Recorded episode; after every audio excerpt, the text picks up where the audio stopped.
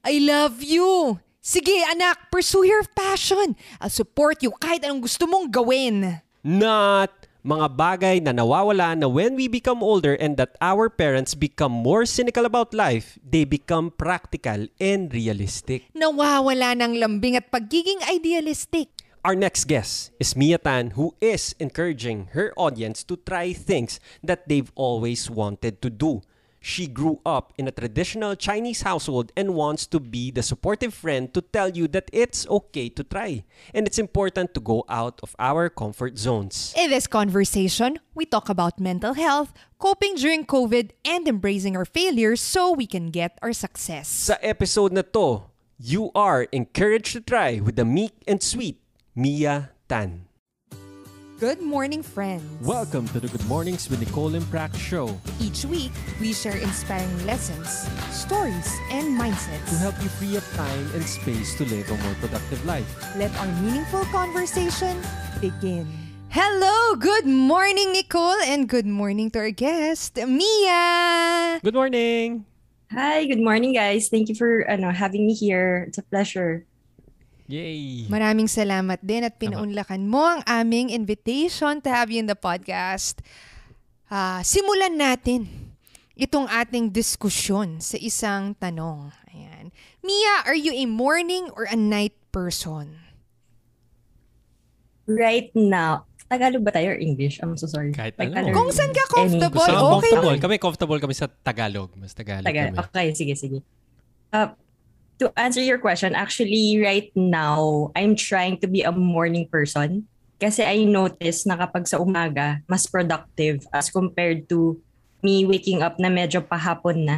Kasi alam mo yung parang nag-rush ka na, na parang shucks, I need to do all of these things para maging quote-unquote productive.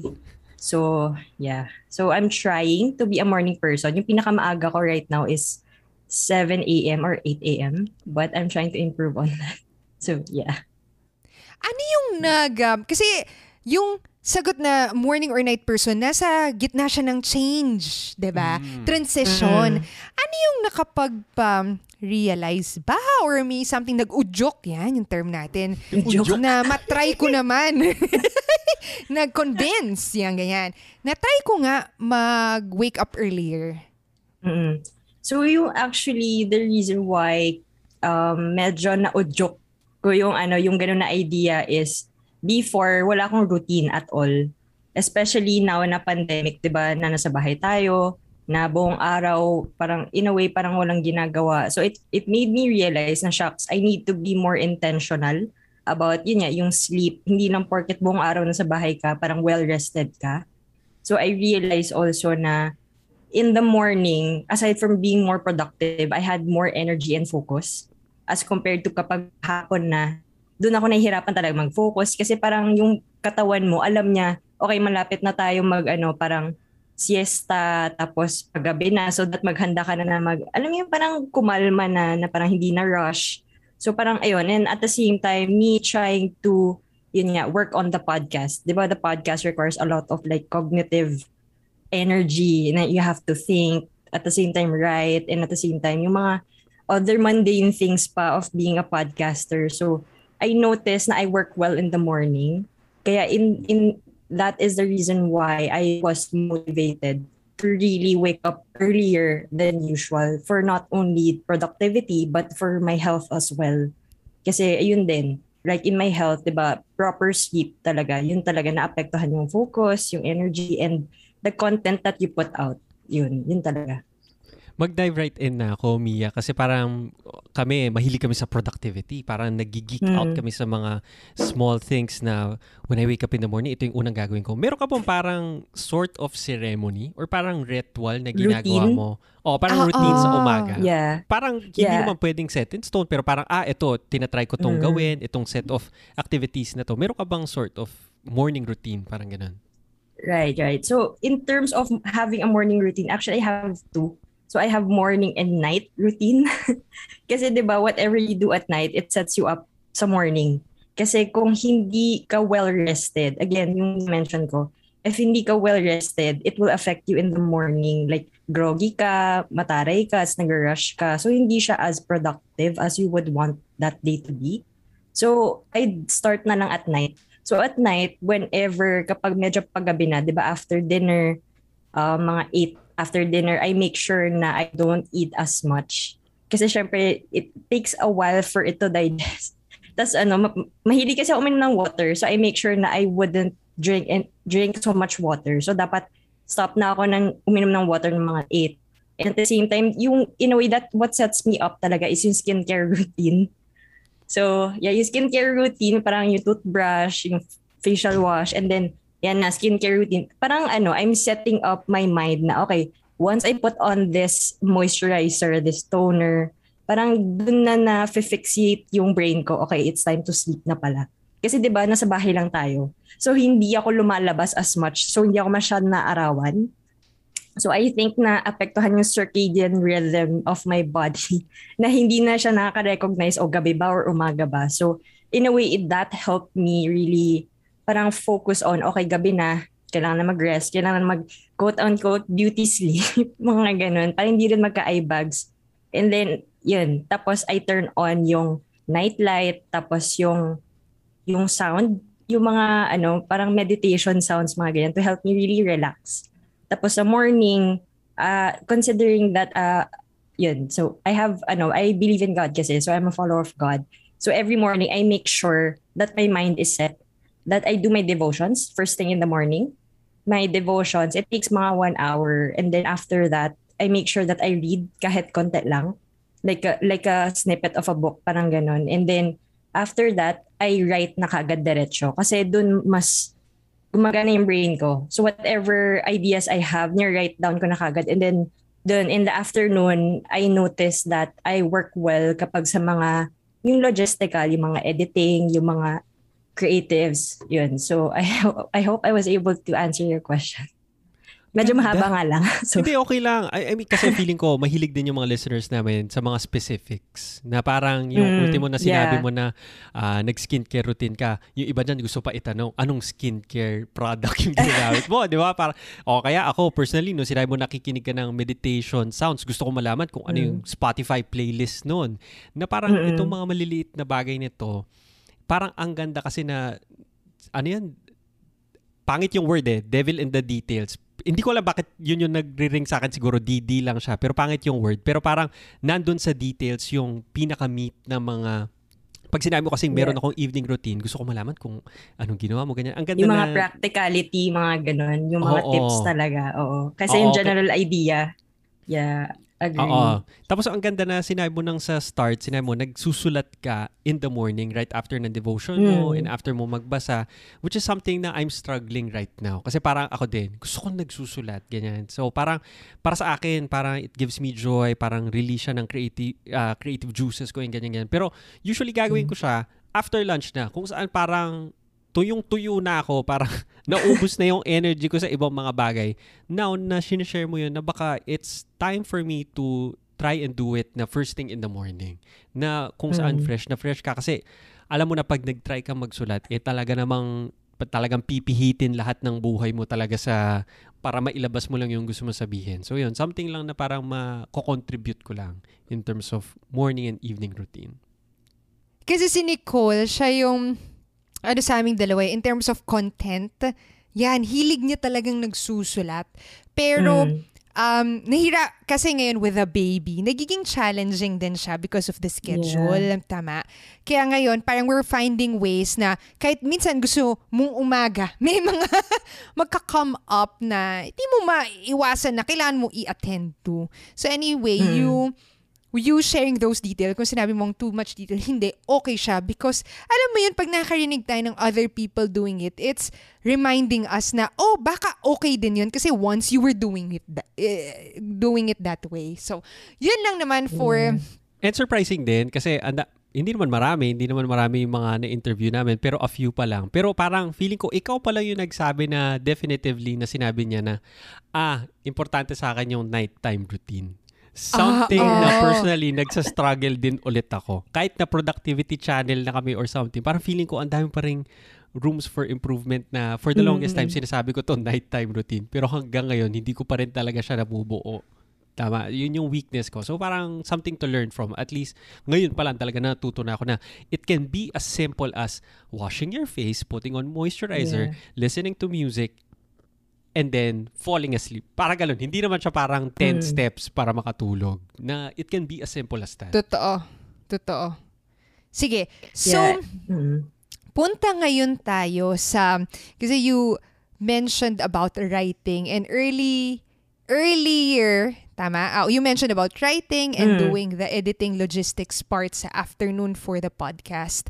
Ngayon, um, right now, sinabi mo nga ngayong pandemic, ito yung parang focus mo, ah, the podcast that you've Yes. launched. Correct? Yes.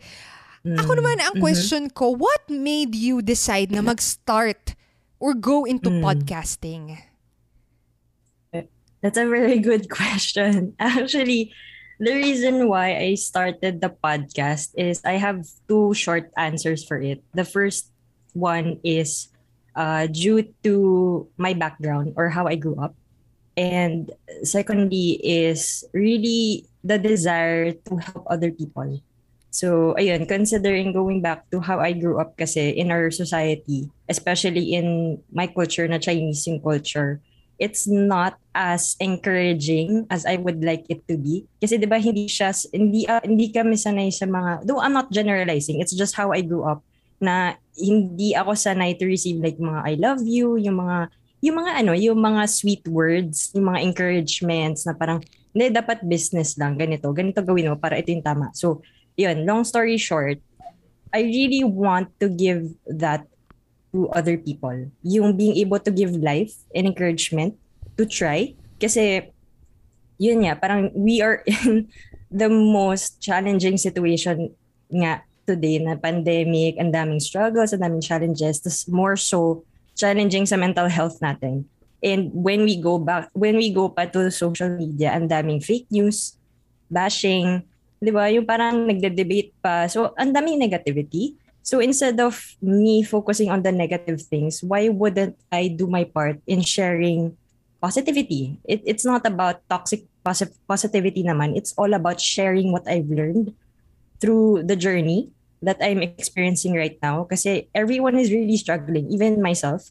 That's why I make sure na whatever I'm doing, I'm able to also share that to other people. By, di ba? Parang bringing them value. So, secondly naman is, um, sorry, no, train of thought ko. Uh, ano yung kong second? I forgot. Experience and Experience and Ah. to share, to teach parang to other Ah, people. yeah. Oh, yung, yung value. value. Yes. Sorry for that. So yung really giving the desire or yung desire to really help people, it comes from, again, yun nga, my experience na hindi ako as, as in-encouraged. Kasi when I started the podcast last year, last year ko lang siya na-start, um, yung situation ko that time, I had no job. Kasi fresh from the corporate world, I resigned. And then, kasi sobrang ano talaga, sobrang struggle siya mentally for me. It came to a point where I feel like a robot already.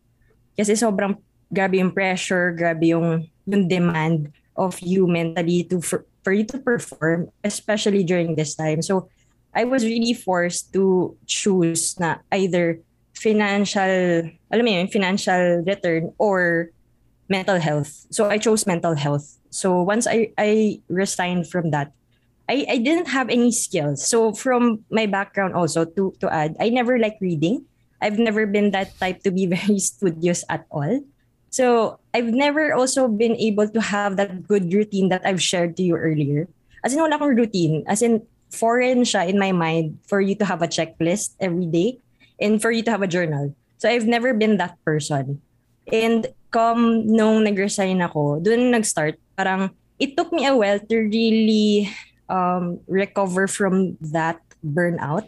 Kasi, syempre, parang I felt like a robot. So I, I thought na my life was just naghihintay lang ng utos. So, ganun kasi ako nasanay before. So now, I was thinking, I, I was also praying to God na parang God, I know that the reason why I'm here and you led me to to resign is for your purpose. So what is that purpose? Can you encourage me? Can you lead me to that path? Because I know that you've given me the time, the treasure, and the talent right now that I'm not yet familiar with. but I trust you enough that you would lead me there. So, ayun, it requires me to really trust and seek God and at the same time to really take action for what I have control over. So, what are those things that I have control over? Yung mga bagay na paano ko matututo, paano ko madidiscover yung mga bagay na saan ako may talent. So, before, I used to be a swimmer. I thought athletics, doon ako magaling. And aside from that, yun lang. Hanggang, akala ko hanggang dun lang. And then, I started reading. Kasi at that point, um, I thought, okay, what can I read about that would help me start off this journey of learning? So, I started off thinking na, ano bang ginagawa ko everyday? 'Di ba? Ano ba yung lagi kong ginagawa na pwede ko mabasa or ma-learn kahit konti lang? So I started thinking of books about habits na 'di ba yun yung lagi mong ginagawa and at the same time wala kang routine. So ayun, I started reading about Atomic Habits by James Clear and yung Compound Effect. Yun, I forgot the author of the Compound Effect but uh, those books are very helpful that really propelled me to have that routine. Though syempre there are a lot of struggles pa. So ayun, it's a it's a process talaga eh. Just like my routine that I've shared earlier. It's a routine. It's a it's a trial and error process. Like before I really tried a lot of things. Tapos parang it really helps for you to experiment. Na even if this failed, you really have to try. Yun nga, encourage to try. ba? Parang even when you failed in a lot of things, you really have to try and try and try until you figure out what works for you. So, yun. So, long story short, Yes. Um, that is how I started the podcast. Yun. So, ang, ang haba ba ng sagot? Hindi, I'm hindi, so okay sorry. lang. Okay So, lang. Uh, uh, yung, yung title ng podcast niya, Prax, is Encourage to Try. Yes. Yes, Tama. encourage And to try. Me- meron akong tatlong questions kay Mia dahil ang title ng podcast mo is Encourage to Try. Na unang tanong ko is ano yung kasi parang ang ganda nung ang ganda nung genesis nung podcast na gusto mong i-encourage yung ibang tao na okay lang mag-try na it's Mm. okay to fail, it's okay to do something na out of your comfort zone and ganyan-ganyan. Pero gusto ko iba to naman sa iyo. Like, if if we're on your podcast na kami yung host, i-encourage ka naming mag-try na something. ang gusto ko itanong is, ano yung gusto mong i-try na hindi mo pa ginagawa? Na ito yung something na, there's something na nag-hold back sa'yo. Ano, ano yun? So, ano, may isang thing ba na, ah, for the longest time gusto ko tong gawin, kaso, kaso blank, parang ganun. So, yun yung question ko siguro, first. I think right now, ha, I'm trying to set myself up for applying freelance jobs. Kasi yung current freelance jobs ko, it comes from the people I know. So, ayun, at least it's within my comfort zone pa rin, yung, yung that aspect. But I really want to try yung ako naman, like the things that I've learned, to really reach out to other people whom I do not know. Kasi I'm an one of the things that I, I really struggle with is I'm an introvert. So I really like my comfort zone. So okay lang sa akin yung nasa bahay, mabuhay naman ako, parang walang kausap. Basta I have books, I have ganyan-ganyan. So in terms of that, I wouldn't be able to learn if I just simply go in my comfort zone or just stay in my comfort zone. So one of the things that I really want to try that I'm setting myself up for is to apply for a business and meet new people that is yun nga yung about podcasting kasi I really also want to learn more about it. So I'm sure that there are a lot of other people whom I can learn from. So yun pa hindi ko pa nagagawa as of the moment kasi alam mo yun, pinaprepare ko yung sarili ko. Dapat alam ko na to, alam ko na to, ito, ito, ito before I talk to this person. Pero ayun, so that is something that I'm still trying to put off. Yun. Yeah. May second part tong question na to. Um, Yun and eh, three things daw. Three things eh. Okay, so sa second naman, um, you know, uh, trying and trying is our way of growing, of knowing ourselves, 'di ba? And comes with uh, trying things are um, challenges or parang may mga bagay na Roadblock uh, nag- ba? Roadblocks, ganun? kumbaga yan. oo. Obstacle? Parang obstacle. Um, can you share us uh, something you've tried and you failed and what siguro what you, you've learned from Mm. it siguro? Kasi alam mo yun, pagka hindi ka nag-fail, hindi ka nag-try. Minsan kasi, Hindi, pero hindi kasi tinuturo sa atin yun. de, totoo nga. Tama. Hindi, kaya I mean, sinasabi natin na Oo. if nagtatry at nagtatry ka, bound na may mag-fail talaga. Oo. And dun tayo minsan natututo talaga. So anyhow, yun lang yung tanong. Um, anything that you've tried uh, and which you've failed? Ayan, ano natutunan mo doon? Actually, everything that I've tried, I'd failed. As in every attempt, I failed. Everything. As in for for the first times. Kasi that, again, like what you said, Prax, di ba? It requires for you to take action and fail talaga for you to learn. Kasi in failure, you really learn a lot from failure as compared to success. Though success is not bad, it's just in the failures, you wouldn't be able to know a lot of things if you just simply, alam mo yun, parang continuously succeeding and ganyan. There's nothing wrong with that. But in the failures kasi, hindi mo siya mahanap sa success. So in terms of yung specifics about failure, when I started the podcast, when I was still writing yung trailer pa lang, as in sobrang struggle sa akin, trailer pa lang.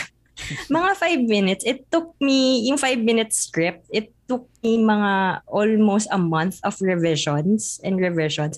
Kasi I've never been that type to really also talk. I've never been that type to really communicate things. As in, yun, yung pagsasalita, hindi ko siya strength. Pagsusulat, hindi ko rin siya strength.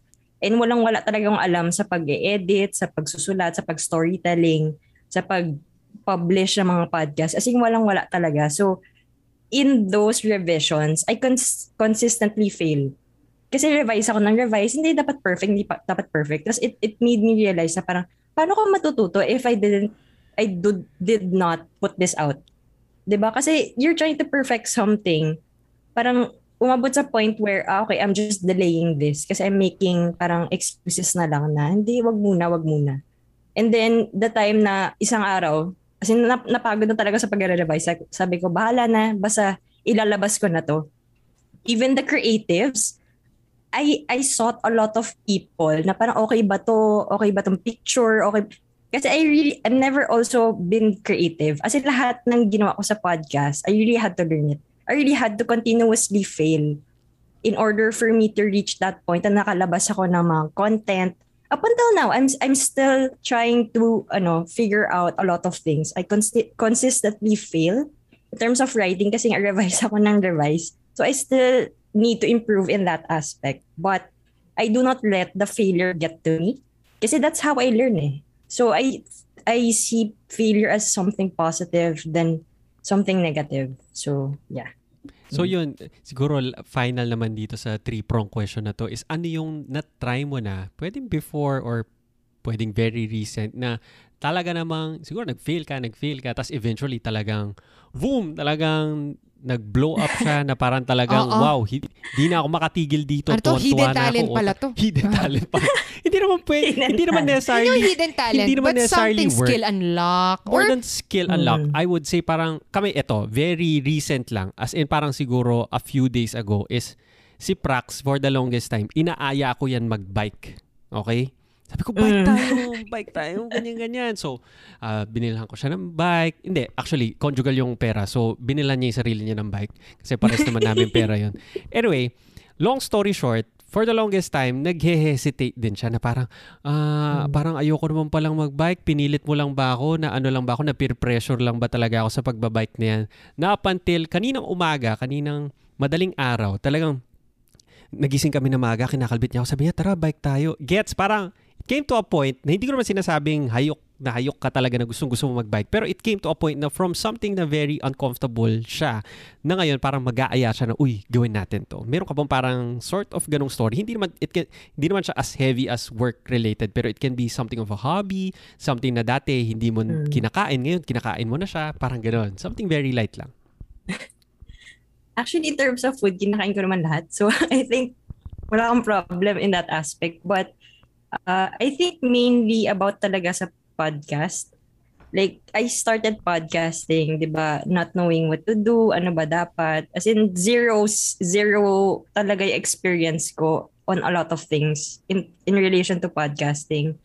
So, when I started podcasting, I never realized na yun, I'm able to develop that the the skill of speaking, the skill of storytelling, the skill of yun, yung parang asking the right questions. Kasi 'di ba, there are times where you will have guests like ito, yung setup. And then, syempre, in order for you to have a conversation and in order for you to have valuable inputs, you really have to ask the right questions and how to answer them in the right way, di ba?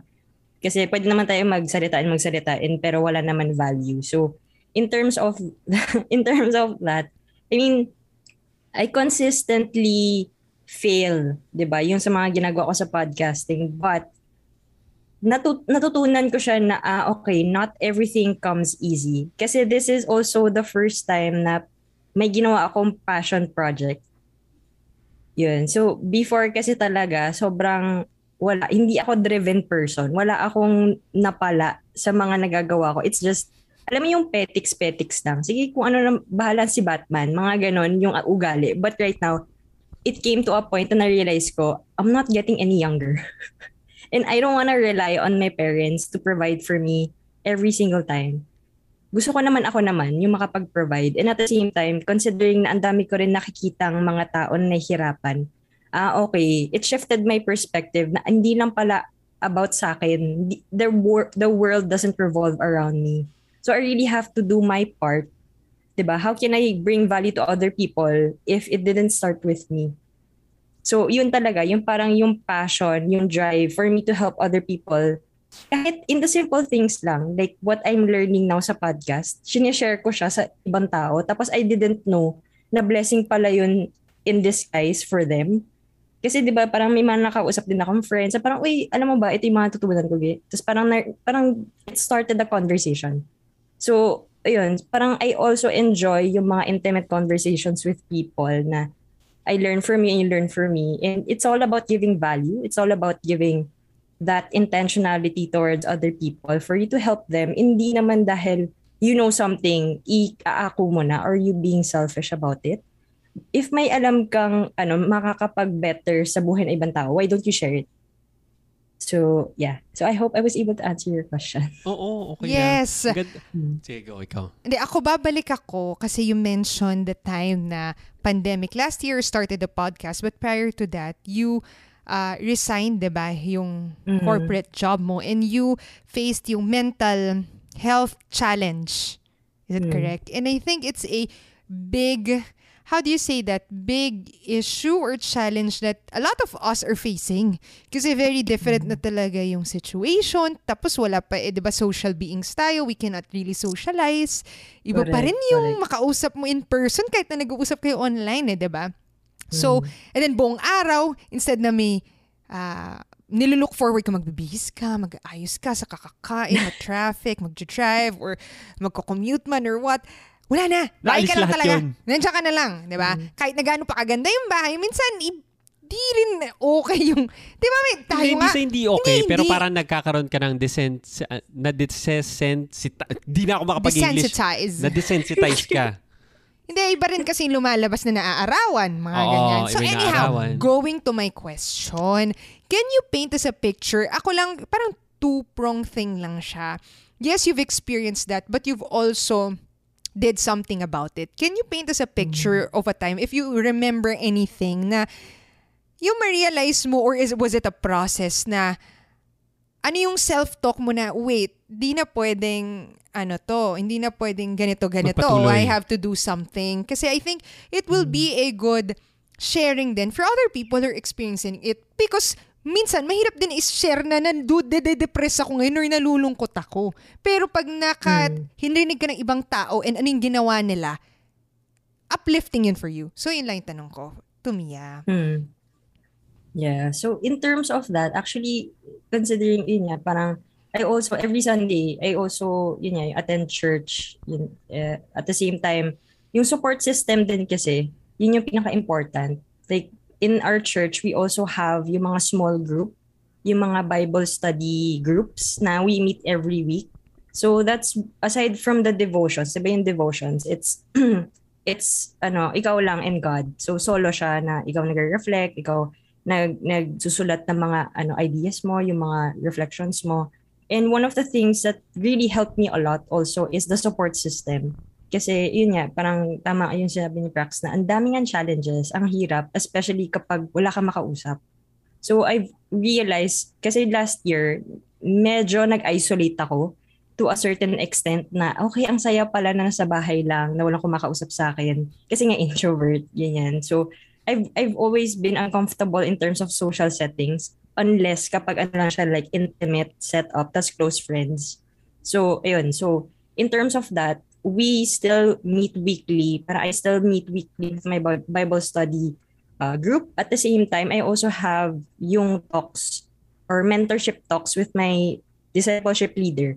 So yung yung nagli-lead ng group. So aside from the small group, meron din yung one-on-ones na nagto-talk about yung mga struggle, yung mga difficulties, what needs to improve on. So in that aspects kasi, it requires for you to really be accountable for you to be in a way vulnerable. Sa ma- kasi 'di ba not a lot of people are very much comfortable sharing na nahirapan sila. Right? Kasi it kasi not a lot of people really welcome those na parang ha, bakit ka nahihirapan? Parang hindi lang ikaw. Parang alam mo yung mga comment na gano'n na parang nag-share lang ako, grabe na ano pa ako na napagsabihan pa ako. So so in that aspect, it's really what matters for me is the the close circle that you surround yourself with na they really hear you out at the same time they encourage you. And also when they share that they're struggling does you talk about those struggles together?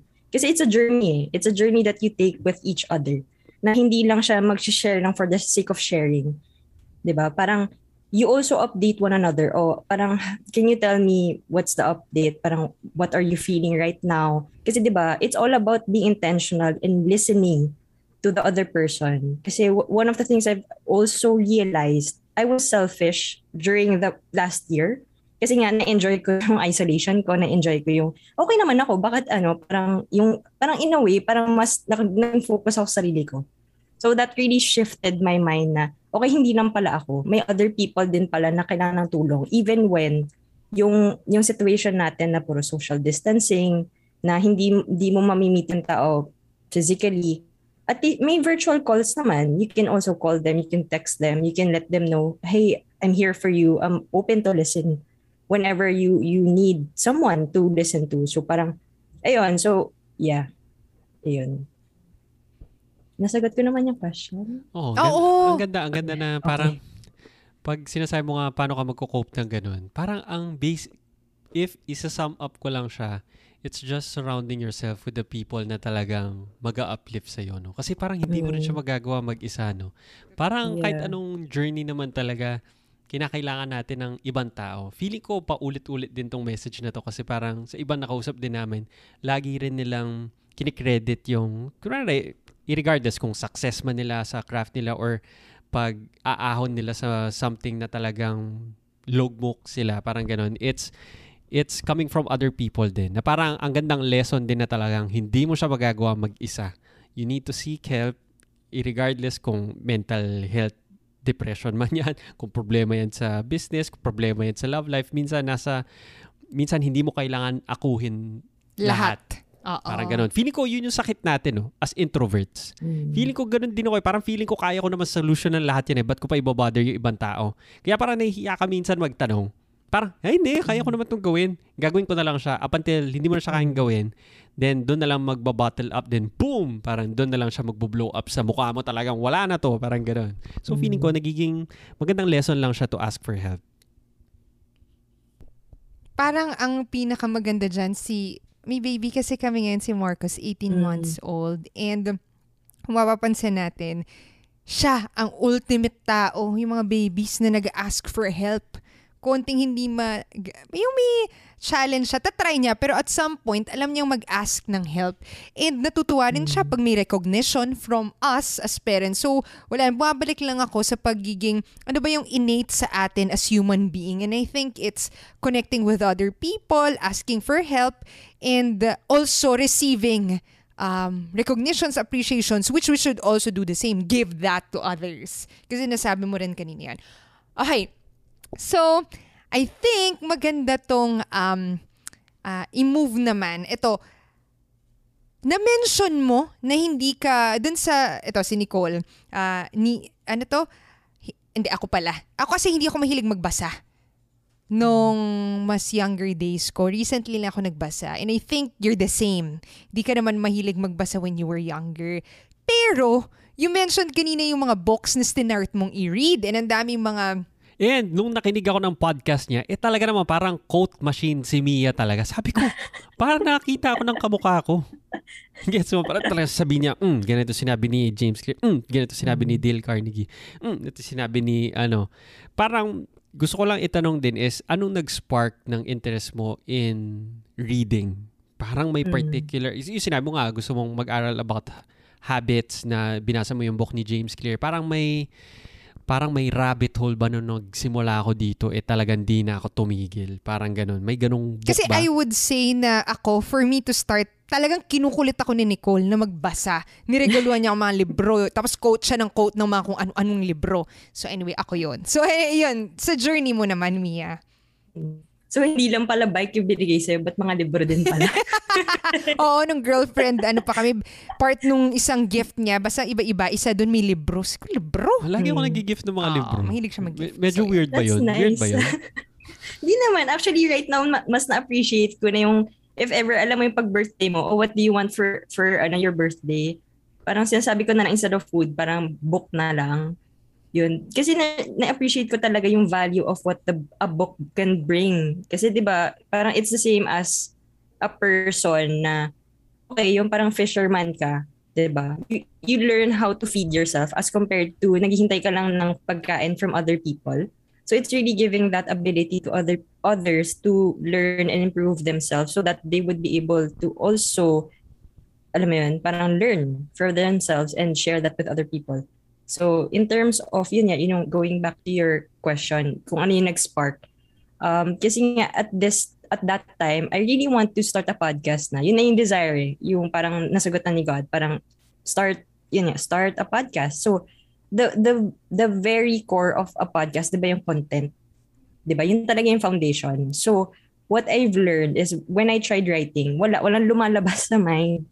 As in, crew, crew, yung mga ganun lang. Kasi, eh, wala akong maku- ma- mahuhugutan. Kasi wala eh. I wasn't reading, I wasn't very diligent, I wasn't studious. Wala ka talaga mahuhugutan. So, from that, I heard from this idea from, I forgot who, I'm so sorry, that in order for you to be a, a good writer, you have to be a good reader.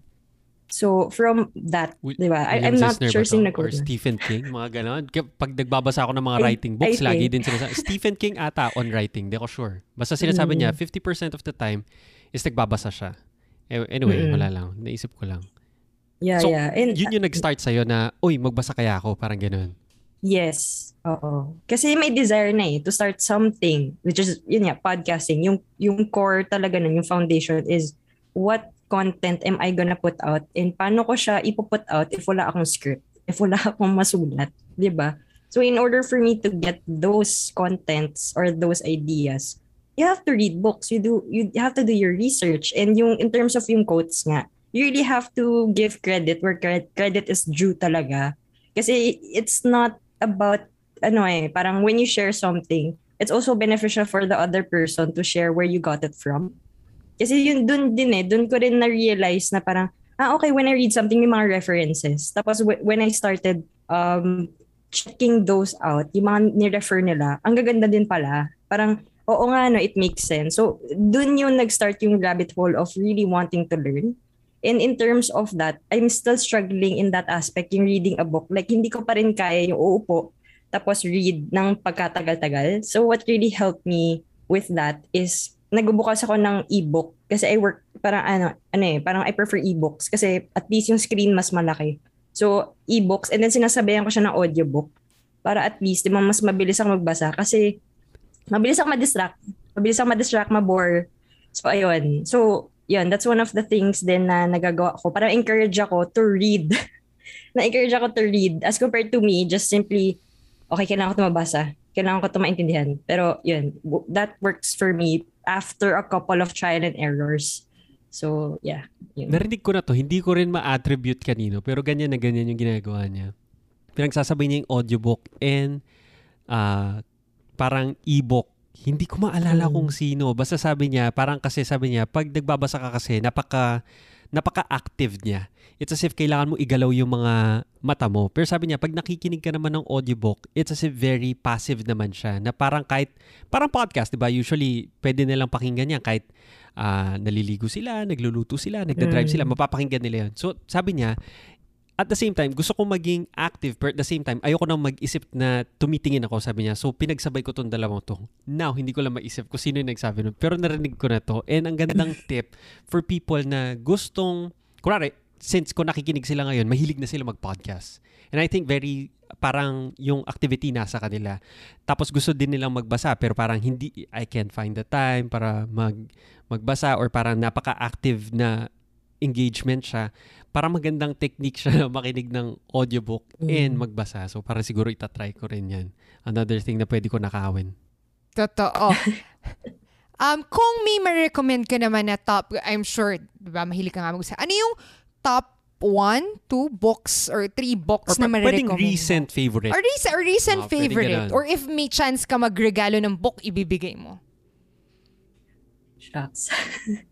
I think yung pinaka-recommend ko talaga is the first book that I've read, which is yung Compound Effect. Kasi nga, that really propelled me to start this journey of, yun, of development, self-improvement, and really giving value to other people. Ano yung And at the same ng... time, it compound yung effect. ng... Ah, ah. Uh, so it in a way, what you do every single day, even if it's just baby steps or s- small details, it compounds. In a way, it adds up in the long run.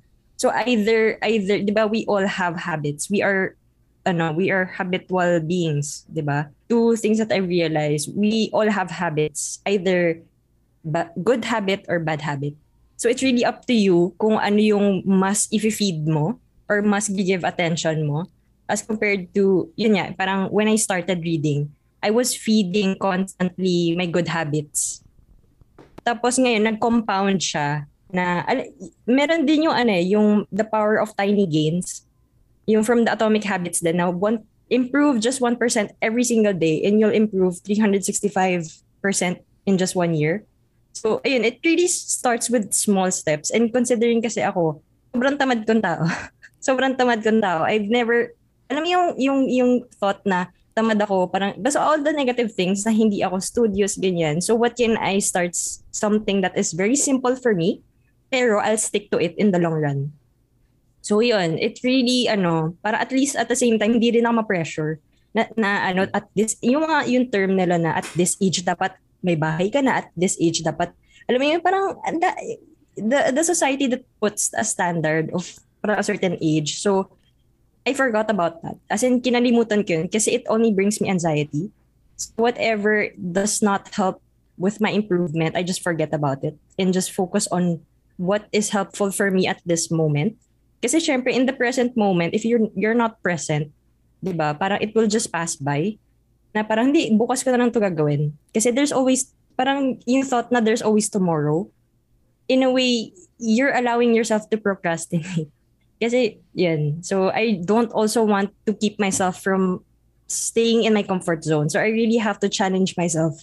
Even if it's just a tiny bit na medyo uncomfortable, pero at least, di ba, nagko-compound siya na unti-unti kang nagfe-face ng challenge. Tapos, once you're able to be in that pressured state, at least you can, you know, you've gained enough confidence for you to perform. Kasi nasanay ka na sa mga baby steps eh. So, yun. In way, yun yung general idea ng compound effect. Same, medyo same idea din siya na atomic habits eh. Parang start small things in the smallest ways in order for you to achieve things. So, ayun. Ang ganda na yung tinotalk, ay tinotalk, yung sinasabi mo, yung share mo about small things. Kasi parang feeling ko, ito yung antithesis naman ng mga nasa news or mga nasa vlogs or nasa YouTube na nakikita natin sila na hindi sila nag-start small. Lagi pag nakita mo, parang kinabukasan, nag-start lang siya, then ngayon, multi-billionaire na siya. It's as if may narrative na gano'n na hindi, parang, et, kaya nga sikat yung word Yung na overnight overnight success, success. di ba? Yeah. Na parang sinasabi nila, it took me 20 years to be an overnight success. Na parang lahat ng small steps na tinake nila is so uninteresting to us na, na siniskip natin yung buong part na yun, yung 20 years bago sila umapak doon, na parang ang masaya lang sa atin is yung one click lang, bukas, successful na sila. Na parang feeling ko na yun nga, nakaka-affect din sa mental. Kasi nung bata ko, naalala ko, siguro around mga grade 6 siguro ko, high school ako, sabi ko, by the age of 25 talagang multi-millionaire na ako. Hindi ko lang kung saan galing yung figure na yun na parang, at bakit age 25, hindi ko rin alam. And bakit multi-millionaire, hindi ko rin alam.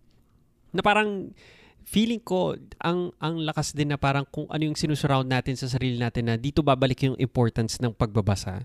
Kasi nung bata din ako hindi rin ako mahilig magbasa. Eh. Na-introduce na lang ako sa reading right after college. Very ironic na matututo ka magbasa right after ng iyong education. Na feeling ko doon lang nag-start yung totoong education mo. Na ikaw na yung gagawa ng curriculum, ikaw na yung magbabasa kung ano yung mga gusto mong basahin, and ito na yung mga lessons na hindi mo natutunan sa school. Hindi ko sinasabing masama mag-school ha, kasi natutuwa pa rin naman ako sa mga natutunan ko sa school, pero ang dami pa talagang hindi ituturo sa'yo. So yun. What do you think? Oh, reading. Hindi, sorry. Wala, la. Okay ka lang? Oo, ito naman kasi pagkatapos mag-share ng lahat-lahat, tatanungin ako. Hindi, akala ko may, ka. may input ka. Kung may ah, wala input pala. ako, okay, sige. Pasensya na po. Magsasalita talaga ako. Oo. Hindi ako. Ah, dun sa kwento ni Mia kanina, na-mention mo that you you ah, parang isa mo ginagawa mo ever since you were a kid is swimming. Mm. Tama ba? ka? Kasi sabi mo, Tama at- ba sa athletic. ano namin? Actually, ano ako, marami akong energy ng bata. Kumbaga parang may pag-ADHD. Tapos, sinadjust ng friend ng mom ko sa kanya na ipasok ako sa sports. Eh, it just so happens na, yun lang, parang mas prefer ko ang swimming kasi nga, syempre, tubig, nababasa. Di ba? Parang, lulutang ka, ma- masaya. So, ayun, I, I really didn't take it, take it seriously at first. Parang latter part na yun. So, yun. Oh, what about swimming? Anong question mo? In terms of swimming and athleticism, um, do you have any, uh, do you continue that? Do you have any exercise na ginagawa? Kasi, like ako, um, I think nakuha ko yung pag-exercise ko ngayon na ha- habit is nung college ako. Hindi siya nag-start early in my life na meron akong exercise like you or an activity na physical talaga. Pero back in college, parang na-train lang ako na kasi nag-varsity ako. So every, very regular. So nadala ko ngayon na part na ng routine ko yung exercise. Nagtatanong lang ako if you continue to swim ba or have any other active sports. Hmm. Actually, in terms of swimming, uh, hindi ko talaga siya gustong gawin. It's just something na, alam mo yung pagbata ka, sige kung anong ilagay sa harap mo na medyo exciting, kukunin mo or gagawin mo. So, hindi ko talaga siya sineryoso at all up until nung high school. Kasi pa college na eh. So, yung nag-college ako, nag-swimming din ako, tinuloy ko yung pagsa-swimming. Pero it really reached a point din na medyo nagka-mental, parang na yung mental state ko medyo nag-breakdown na rin kasi I was doing something that I do not like doing anymore. Like yung, 'di ba, yung yung competitive state, you really have to be in that state all the time whenever you're training kasi yun yung purpose sa pagte-training mo eh for that one specific day for you to compete. 'Di ba? So in that aspect, na-realize ko it's really not for me yung swimming, but sports in general, I enjoy. Like yung mga, before the pandemic, meron kaming every week na badminton with my friends. Or yung mga spin classes, na nanamiss ko na ngayon. yung mga, yung, yung mga lights, yung mga, alam mo yung being around people and working out with a community, iba yung feeling as compared to now na virtual lang. So, yes, in terms of your question, I continue to work out up until now. Na stinart ko rin last year. Kasi even when I was an athlete before, yung discipline of that, you really have to decide whether you would stick to it or not. So again, going back, I wasn't very diligent. I wasn't very, ano yun, petiks-petiks bata. Ganun talaga yung, yung life ko before, yung lifestyle ko before. But now, I realize na ang dami nag-shift ng pandemic na you really have to take care of your health. You really have to take care na, even if nasa bahay ka lang, you really have to still move, exercise. Hindi lang yung yung magne-Netflix ka lang whole day, every day na to a point na yung sinabi ata ni Nicole to sa isa sa mga podcast niya, wala ka na mapanood sa sobrang dami mo na, sa lahat na napanood mo na. So, it reached a point where yung two weeks of the, di ba yung pandemic, kala natin short lang siya. So, yung two weeks na yun, nasayang ko sa pag-Netflix. So wala akong productive na nagawa noon. But it reached a point ng August last year. I made a commitment to myself. I will take seriously yung pag-workout na five, five times a week ako mag-workout. Kung ano man yon basta magsa-start ako small in the simplest ways. Actually, when I started, three times, sorry, three times siya. Yung kung ano yung mas, yung I would stick to it. Yung kung saan ako open na gagawin ko talaga siya, talaga siya even if it's just five minutes. Basta lang masanay sa routine na nag-workout. So ngayon, after a year, ayun, I, yun, thankfully, tinutuloy, tinutuloy ko tar- talaga siya kasi may benefits talaga. Even when hindi mo siya ma-feel at that time, in the long run, it will benefit you. So, yeah. Ganda about exercise kasi parang ito is something na I would say maraming tao ang magsa-struggle with exercise. I mean, time and time again, tatanungin mo lahat ng tao, anong New Year's resolution nila? Ang laging sagot nila, ano? Pumayat. Ay, Di ba? yeah. Y- yung term nung 90s na nanay ko, ano ba? Reduce. May gumagamit pa ba ng word na reduce? Magre-reduce ako. Para magpapapayat ako. Para ganun. Wala na, no? Wala nang gumagamit ng word na ganun. Naalala ko lang yung nanay ko, reduce. Na, nakakatawa lang yung word na reduce. so, yun. Yung makaintindi nun, mga ka, ka, ano mo, ka-year mo, Ka-generation ko lang. ka-generation. Ka-generation mo lang. O yun, Mia, move na tayo sa lightning round. So, mabilis lang yung mga tanong namin pero hindi naman kailangan mabilis yung sagot mo. So, ito yung a few questions lang na meron kami na mabilisan lang. Ito, siguro start ako with this one. Where do you spend a silly amount of money on? May mga luho. Pangit na word yung luho. Hindi ko alam yung nagsusulat kasi ako. Ano kaya ang word na gagamitin ko? Luho, vices? Kaso parang pa, napaka-negative nung I think connotation. nun eh. guilty pleasure. Huwag mo na Guilty explain yung term mo. pleasures, yun. Guilty pleasures. Hindi, may ano kasi ako, may obse- hindi naman obsession, pero anong word ba yung gagamitin mo? Kasi isang word lang, pag sinabi kong vice, iba na yung meaning nun eh. Tama, pag sinabi ko luho, iba rin yung meaning. Guilty pleasure. So, pag guilty pleasure, parang feeling ko pagkain eh. Anyway, na-gets mo naman, Mm. Mia. What do you- ikaw, Yeah. meron ka bang parang silly amount of money na ginagastosan? Uh, so, the moment, since hindi pa ako ganun ka stable financially, so I am forced to not spend as much, even when I want to. Pero last year, yung last, in a way, parang budol. Kasi di ba parang medyo nauso yung mga Air Jordan ones. So medyo ano din ako, mahilig ako sa mga shoes. And then it reached a point yung nag-resign ako. Syempre wala nang pumapasok na pera, di ba? Yung parang monthly na wala na yun. So yung last talaga na na napabudol ako is yung Air Jordan ones na puti. So when I bought that, puti pa rin siya hanggang ngayon kasi hindi ko nasusuot.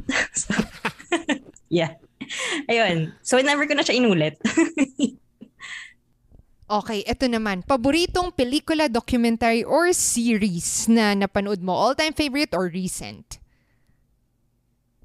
Uh, there is this one movie that I recently watched again, which is Freedom Writers. So, yeah. Are you familiar with that? Ano, Hindi, movie? hindi. Ngayon ko Freedom lang narinig to. Go. Gusto ko rin Yun. marinig. So it's a I think 2007 siya na movie. So it's it's quite emotional at the same time true story siya. So it's about a teacher who wanted um, to make a difference in in a school na filled with yung mga black people. Di ba yung ano racism in the US is very ano grabe, grabe yung judgment, grabe yung race, yung racism. So in that aspect, yung where you grew up like sa mga ghetto, 'di ba yung mga batang tinuturuan niya, they were forced to really defend themselves and in a way quote unquote survive every single day and then they don't really see the point of them going to school kasi nga they're fighting a battle outside of school. Yun, yung pagpa-uwi pa lang, baka mag-gun down sila, yung mga ganon. So, yun lang. So, I encourage you to, to ano, to watch it. I don't wanna, ano, parang spoil. Pero, long story short, okay naman yung ending. So, yeah. Ayun. Okay. Next question. When you think of the word successful, who's the first person that comes to mind and why? Successful. Um, well, considering, ano, my, my faith, not naman to push my, ano, my faith. It's really how I view things from my perspective and experience. Uh, whenever I think about success, it reminds me of Jesus. How he really was able to do what he was meant to do on this earth, which is to you know, to die for our sins and to save us or to give us the opportunity to be with him for eternity. So there are a lot of times na natempt siya. Diba? He's 100% God, 100% man. So there are a lot of times na tinempt siya ni Satan but hindi siya nag-allow, he didn't allow himself to indulge on his selfish desires or uh, all of the ease that he is trying to feel at that time kasi nahihirapan siya eh. 'Di ba? Why who wouldn't want to have to be in a comfortable place? So at that time, his goal talaga is for us to be saved. So alam mo yun, yung sacrifice talaga na nag-suffer siya and he died in thinking of us na hindi lang siya nag-iisip na about him but rather he's thinking of other people kung ano yung makakapag-benefit sa other people rather than him feeling comfort and feeling ayun parang indulging on his wants so yeah ayun Yon, next naman would be, anong ilalagay mo sa isang billboard sa EDSA if you are given the chance to have a message na makikita ng maraming tao. Um, it can be a favorite quote na talagang binabalik-balikan mo parang every time you're feeling down or something, parang lagi lang nakatatak siya sa'yo or anything na gusto mong parang sabihin sa maraming tao. You're given a couple of words, parang a phrase, parang ganun. Anong sasabihin mo sa kanila? Billboard sa EDSA. Mm. Sobrang laki. Mm. Parang kal- kasi laki ng mga billboard nung bench nung panahon natin. tapos may mga ilaw pa May ilaw ka pa pag sa gabi. Um, I think right now, I'm trying to apply yung pag uh, pagiging minimal, minimalist. Kasi, di ba, it doesn't mean that if you're busy, productive ka. So, one of the things that uh, I follow a quote by Tim Ferriss is focus on the critical few, not the trivial many. So, which is, I'm applying now na yung at the same time, I'm also practicing yung 80-20 rule, yung Pareto principle. Kasi whatever you're doing at 20%, yung effect niya is 80%. Yung majority of the return, malaki siya. Pero yung effort mo, yung parang small lang as compared to you spending a lot of time sa 80% tapos hindi mo na pala napapansin na hindi mo na ano yung mga relationships mo napapabayaan mo na yung mga communication skills mo hindi mo na hone. So yun I really do value relationships and communication kasi nga we're social beings. So yun yung pinaka basic skill that I'm really trying to learn and improve right now focusing on what really matters rather than being distracted by a lot of things that will not matter eventually. Ayun, siguro as a last dito sa lightning round natin is anong advice ang ibibigay mo sa isang fresh out of college na pandemic graduate, 'di ba? Parang Oo. ngayon, ang dami na niya kasi season 2 na tayo ng pandemic, magsi-season 3 na next next in a few weeks season 3 na tayo ng pandemic. In a few months season 3 na. Ano yung advice na ibibigay mo sa isang Fresh out of college Oo, student. na pandemic graduate na parang, oh, kayo mga graduate, ito yung masasabi ko sa inyo. Parang ganon. Ano yung advice na mabibigay mo sa kanila?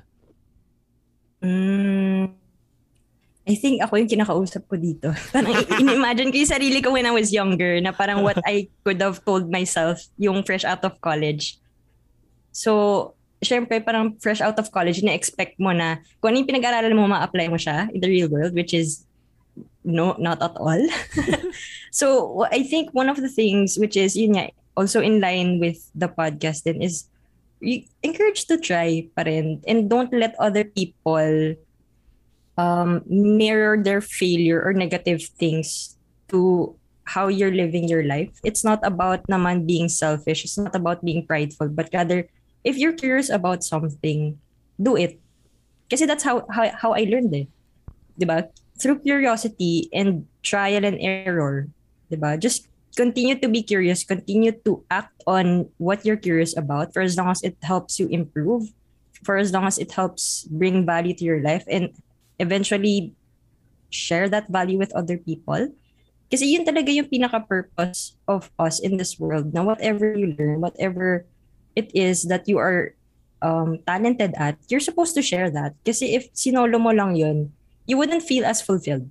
right? There's a joy to bring value to other people, helping other people, and hearing that you ha- you didn't know how much this means to me when you told me this. 'Di ba? Parang there are times na parang masyado tayong caught up. Hindi ano, parang ano kaya isipin ng other people, especially with social media, 'di ba? Na parang a lot of people really post their highlight reels but they don't post their struggles. Right? So re- really aside from not believing in social media, it's really telling that younger person is to not let other people pull you down. Don't let other people to per- parang in a way, if you fail, just fail. Continue to fail for the sake of you improving. Diba? Don't let other people dictate what you should do. Kasi we all have a purpose in this world. We all have our own gifts and talents. It just so happens that you have to take that journey for yourself to explore and to not give up. Yan. This is, uh, I think this is a nice way, great way to end this conversation with Mia. So Mia, uh, saan ka ba nila mahahanap if they want to know more about your work or follow you? Yes. So right now I have an Instagram account called Encourage to Try with Mia. So yung Mia is spelled as M I Y A. So not M I A. so yeah, aside from that, you can also see or look up or listen to Encourage to Try with Mia in Spotify and in YouTube. Yes. I also have a TikTok account. So yes. Encourage to you. try rin yon, Mia, yung sa TikTok Encourage to try with Mia. with Mia. Okay. So that is it. Maraming salamat Mia for the time and so happy na na-meet ka namin kahit na over Zoom lang. Ah, oh. And thank you for sharing your story and marami akong natutunan personally, selfishly, talagang ako lang. Hindi, I'm sure pati mga listeners natin. Maraming salamat Mia and thank you so much. Bye-bye. Thank you. we love hearing from you. Let us know what lessons you've learned Send us a message on Instagram at Nicole and Prax. or get productivity tips on our YouTube channel, Nicole and Prax.